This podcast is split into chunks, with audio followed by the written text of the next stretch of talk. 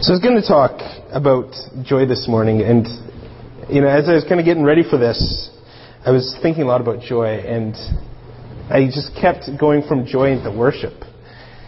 And I, I mean, good thing there's a lot of crossover there, so I was able to keep with the theme somewhat. But you know, I was well, I was thinking about worship. I was thinking about this pastor that I was I sat under for a while when Julie and I were living in Minneapolis, and he was he was an amazing pastor, and I've, I have tons of respect for him, but I, I kind of disagree with him on some things.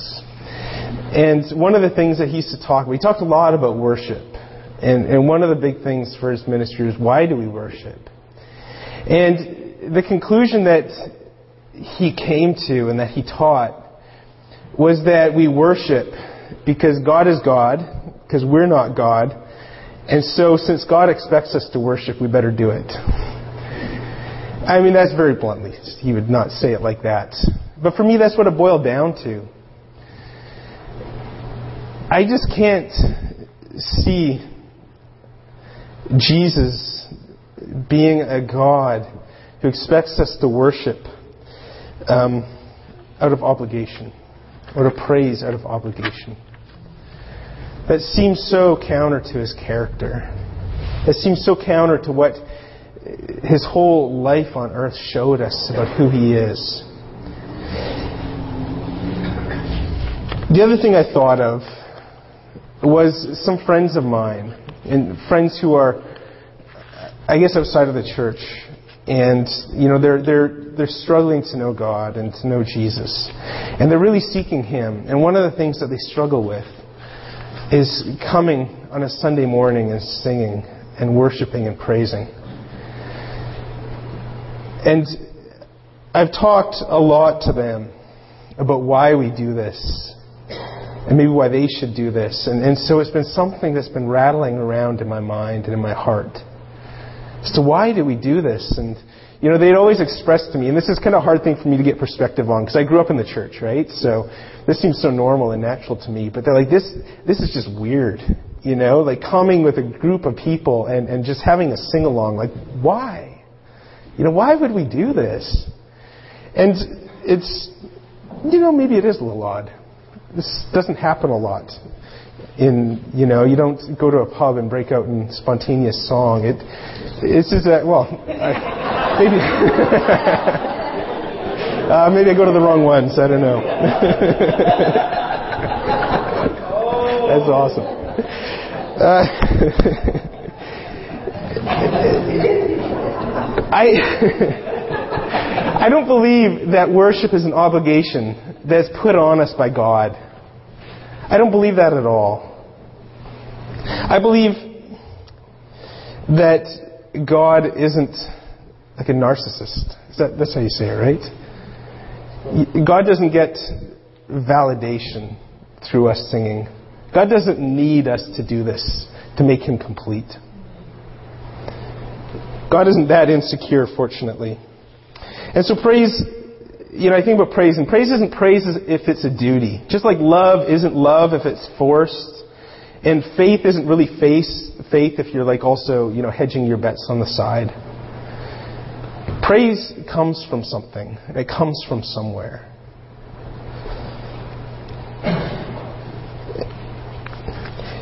I think praise and worship happens when something else happens.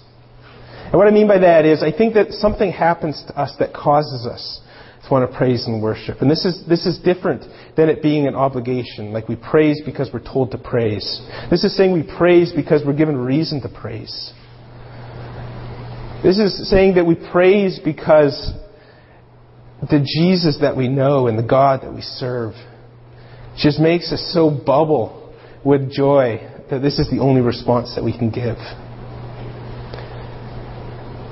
And those friends of mine that, that struggle with coming and, and, and singing and, and struggle with what praise and worship is, you know, I, it used to be in my mind to, to convince them that that this is something you just got to see it through. You just got to make it happen. You know, you just got to grit your teeth. And I mean, John talked a little bit, little bit about that um, while we were saying, but how you know we don't I, what did you say there, John? you weren't listening. Well, if we don't do it, uh, sorry. Yeah, we don't conjure it up. Man, I totally lost it there. we don't conjure it up. We don't make it happen. It's not through willpower. You know, my prayer for them now is that is that God will meet them in a way that causes them to want to. That, that Jesus will come into their life in such a way that, that they won't be able to stop themselves from praising. That they'll experience so much joy to who Jesus is that this is the only thing that seems appropriate. I, I mean, I think when I think about joy, and I think about joy in this way and what it means to, to come from joy into worship, I was, I was thinking about Vika. And this is, you know, her first real Christmas that she's kind of been aware of herself, I guess, and aware of what is going on around her. And so one night, Julia and I set up the Christmas tree and decorated it, and she has no memory of the one from last year, even though she was here. And she walked out of her room in the morning, you know, kind of bleary eyed in her pajamas. And there's this, I plugged the tree in before she got up.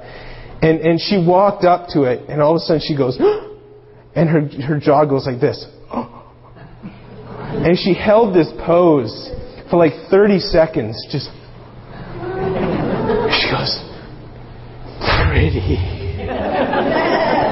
And the rest of the morning, she was just hovering around this tree, and she would just poke it and squeal and run away and come back and poke it again.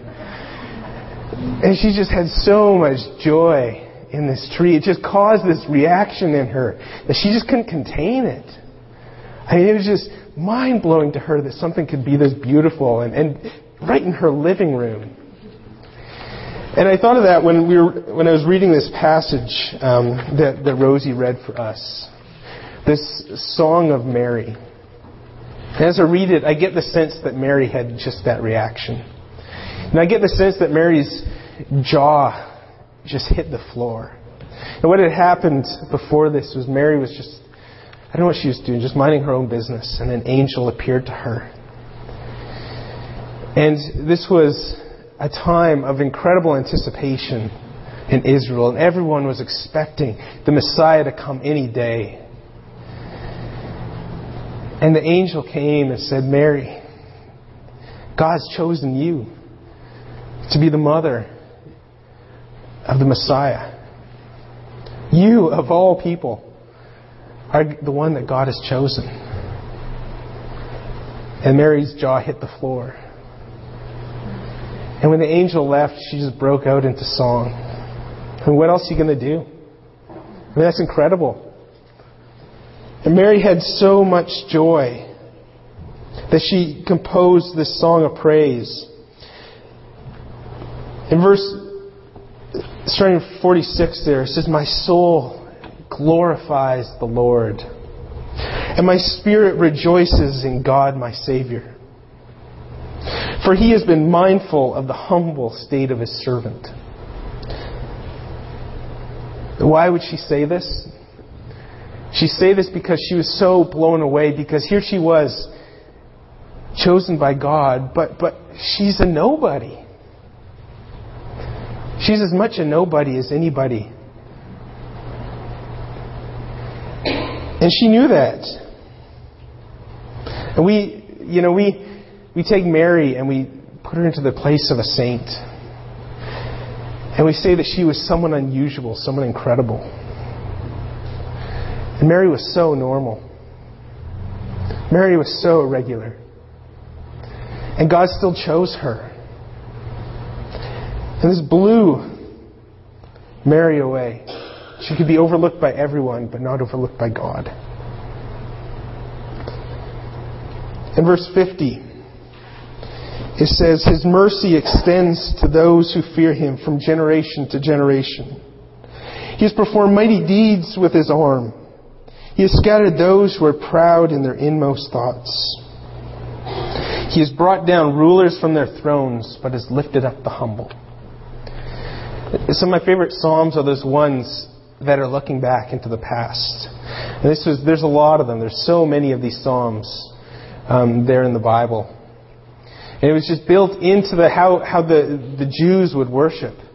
And they had all these psalms that they would sing that would remind them of all these things that God had done for them in the past. How God had rescued them and He, he took them out of slavery in Egypt and He brought them into the promised land and He saved them from all these armies who were trying to destroy them and from, from all these like plagues and famines. He, he just, He just kept coming through.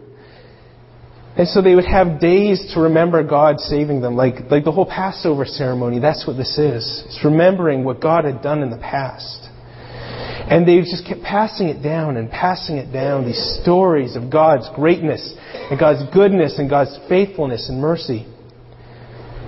And while, they, while this was passed down, it would, it would just cause people to praise. This is an incredible reason to praise.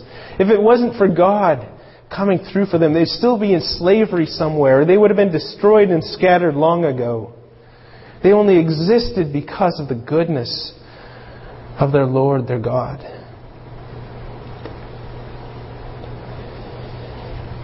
You know, I think we have a pretty incredible story too. You know, it was, it was pretty amazing for me to come to this church and to hear how God has been here for us, how Jesus just kept this body together. And I've been here five years, and now there's all these further stories in that span of time. I think if we look back, and and I, have you know been able to do this with some people. We did this in prayer and fasting. We did this somewhat yesterday at Helena's memorial. And we look back and we remind each other of what Jesus has done here, and it's amazing. What Jesus has done in this body should give us so much joy, so much thankfulness. And the Jesus that we have served that, that has brought us through these last 15, 20 years or more is the Jesus who's with us today and the Jesus who's going to be with us in the future. As he's been faithful in the past, he's going to be faithful in the future. This is this is a reason to have incredible joy in worship. This is a reason to praise God. And this is really what Mary was doing here. She was remembering just how faithful God had been to them. God had been to her people, and how God would remember them. How He would see them through the future. Verse 53, it says, He has filled the hungry with good things, but sent the rich away empty. He has helped his servant Israel, remembering to be merciful to Abraham and his descendants forever, even as he said to our fathers. Here, Mary's looking to the character of her God. He's saying, Wow, he's so good. I'm, yeah, I'm sure this is especially important for someone like Mary. And it's been said a lot just how, how humble, and she said it there, that she was just a, in a real humble state. They were a poor family. I mean, Joseph was, was a carpenter and, um, you know, but living in some small backwater village. And I've, you know, I've traveled a little bit and I've seen some places. I've been in churches where everybody there, except for like me and the other you know, foreigner who I was with was just one bad harvest away from starvation. And you know what? They were able to praise in that. Because what they saw was that they could rely on the goodness of God.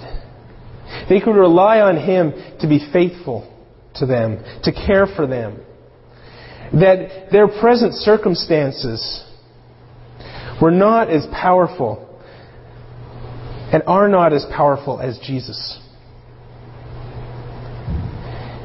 And I was just blown away by the praise that would come out in this. And you think about Mary, and you think about the circumstance in which she composed this song. Now, Mary was, was young and unmarried. She was, I don't know, maybe like 16, maybe 15 or 14. I mean, she was young. And she was told that she was going to be bearing a child out of wedlock. This is something that she could have been killed for. And at, I mean, probably the best was that she would be shunned as a sinner, that she would be pushed to the sidelines, that she would be eh, just whispered against by all the people in this little village that she was in. The, the news that the angel gave her Uh, on the surface was not really good news for Mary. On the surface. But Mary was able to worship in this because she was able to look at the character of God. And she was able to see that He was good.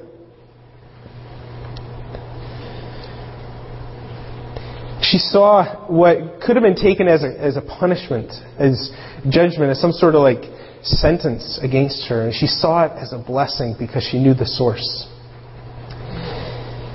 And how could she take this perspective? I mean, it's pretty amazing when you think about it. But she was able to take it because, you know, joy doesn't come out of our present circumstances. You know, it doesn't come out of a good meal. It doesn't come out of winning the lottery. I'm going bring up, I, mean, I was a pastor's kid, so I was used as an example a lot. So I'm going to do it to my, my kids. It's my turn now. You know, if you, if you take a three year old like Mitchell and you give him a piece of chocolate, I mean, he's going to be so happy. He's going to be thrilled. But you know? There's a pretty good chance that 10 minutes later he's going to be throwing a tantrum because he doesn't have a pop. Now that's not joy. That's being caught up in the moment and thinking that how I feel right now is the way things are. And joy comes from something far deeper than that. See, his joy, and he's a very joyful boy, his joy comes out of having a family that loves him. His joy comes out of the stability of being in a place where he's accepted and cared for. And it doesn't come out of the momentary feeling of, of happiness that comes with a piece of chocolate in your hand. His joy comes out of knowing that he is in a place where he is safe that, I believe, is an incredible place to worship out of. Joy is a reflection on the goodness of Jesus.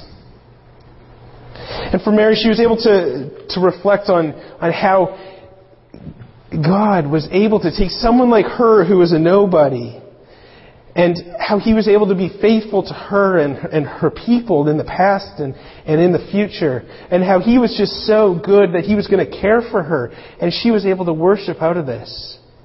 And it wasn't about a feeling of her present circumstances, it was about knowing who she was and knowing that she was loved and cared for and that she was safe because she was a child of God. And, you know, I think the problem that we often have and if I think about my friends who struggle in praise and worship, is that we, we struggle to recognize God at work. And it's not that He's not at work. It's that we, we don't always know how to see what He's doing and to understand that this is Him working through me. This is Him showing His love to me. And this is, this is one of my favorite things out of where we're going as a church, in that we're seeking to recognize how Jesus is at work in us, and how the Spirit of God is at work in us. And we're longing to see it happen more. And that's coming out of a place out of seeing it happen before. And the Holy Spirit has worked in us. And He has been present here and He's done so much in this family, in this, this church community. And from that, we're going into, and we want to see more of you, Jesus. And the more that we're able to recognize and see and identify the Holy Spirit at work in us, the more this is going to bring us to a place of joy and the place of worship and praise. And it's not going to be because we're supposed to, like we're supposed to worship, we're supposed to praise. It's going to be because what else are we going to do?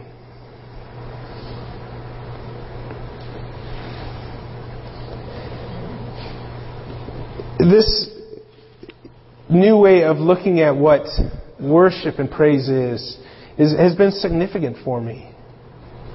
And I think it's significant for us as a church. We go from the place where it's expected out of it or it's obligated, but that's not really praise and worship in, as, as I believe God wants it from us. And we, if we're married, we wouldn't love our spouse because we signed a, a contract in front of some witnesses on a, a special day. That's not a, a really mind blowing reason to love your spouse. You know, we learn to love someone when they give us reason to love them and when we see who they are.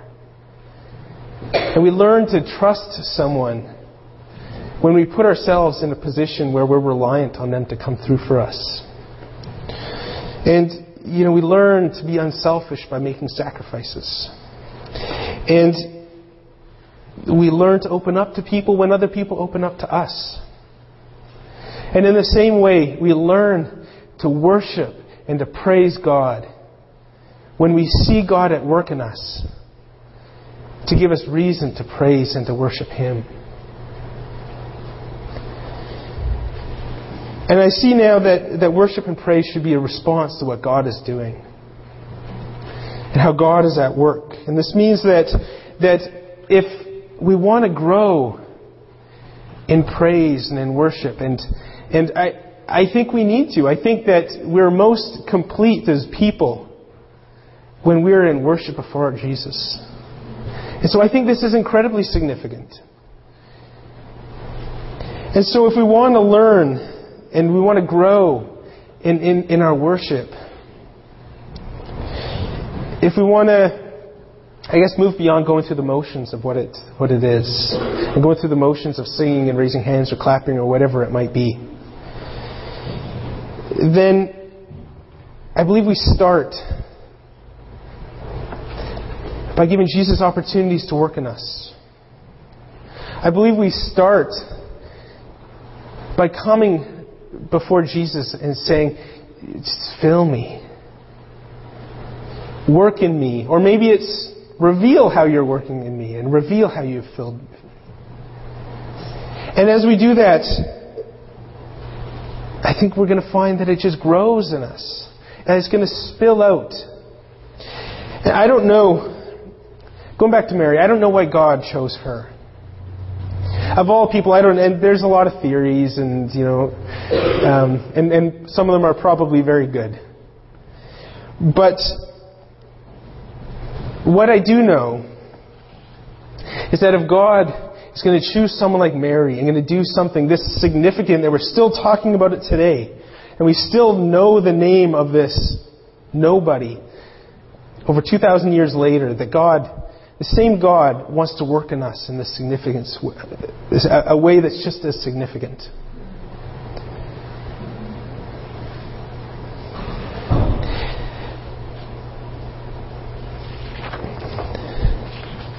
What I want for myself and for this church is to experience what Jesus is doing. I want to come and I want to I want to praise and worship in a way that's, that's not forced, that's spontaneous. And I want to, I want to identify and talk about how God is at work in us. You know, I want to testify to that. I want that to be something that is so a part of our experience that we can't help but let it out. And I don't think that this is the be all and end all in worship. I think that sometimes worship is a choice. I think it's this, I think it's that. It's a lot of things. And I, I don't want to sum it up or, or try to put it in a box by saying that worship always comes from joy. But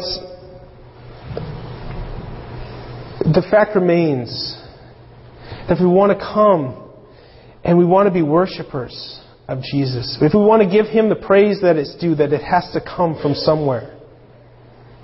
And as John said, we don't conjure it up.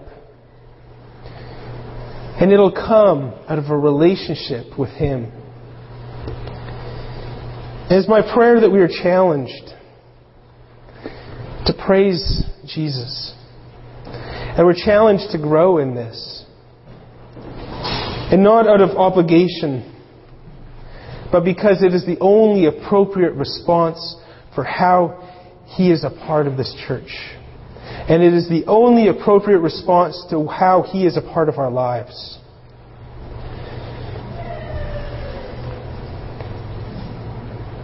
And the picture that I, I want to leave us with is, is, a, is a Christmas one. You know, I, I, I have a picture of, of God our Father sitting around with us, you know, around a Christmas tree. And what He has for us is just a pile of gifts. And each one of these gifts is just so unbelievably perfect for each one of us. It's just amazing how good this is. And I, I, I picture him handing it to us. And I picture him handing it to us with just so much anticipation over how we're going to react. You know, and in, in my mind, I see us ripping it open and seeing it, and our jaws just hitting the floor. And we go, wow!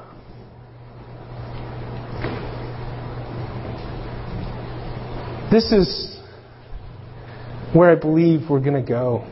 This is what I believe Jesus is doing. This is what I believe is going to be how we respond.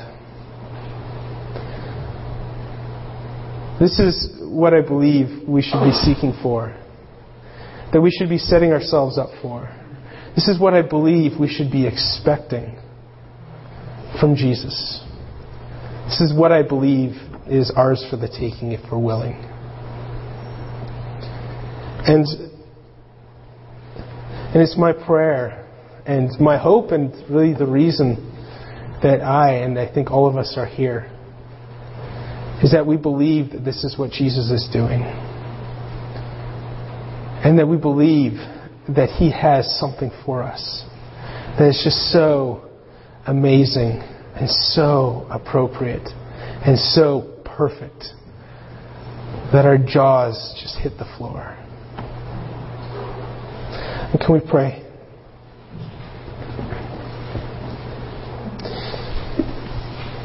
Jesus, we thank you that you love us so much. That that you that you want to show yourself to us that you want to use us, and that you, you, you sit in front of us with these amazing gifts, and you just can't wait to give them to us. And you can't wait for us just to scream in excitement and laugh and jump around. Jesus, I thank you that this is where you're taking us. Jesus, I thank you that you are so good to us. Jesus, I thank you that you love us enough to care for us.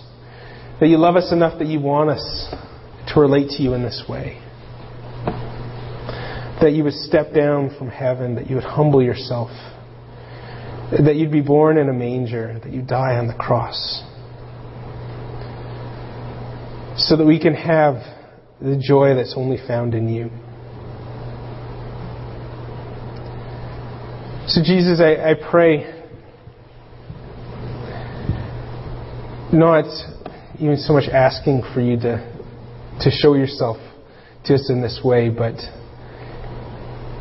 in gratefulness and thankfulness that you are and you have, and in anticipation of what you're going to do in the future.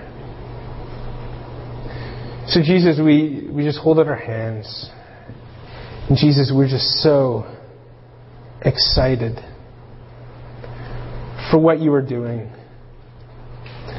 Jesus, we're, we're excited for how you're going to show yourself to us, how you're going to reveal yourself to us, how you're going to bring out joy and praise and worship from us. And we just invite you, Jesus,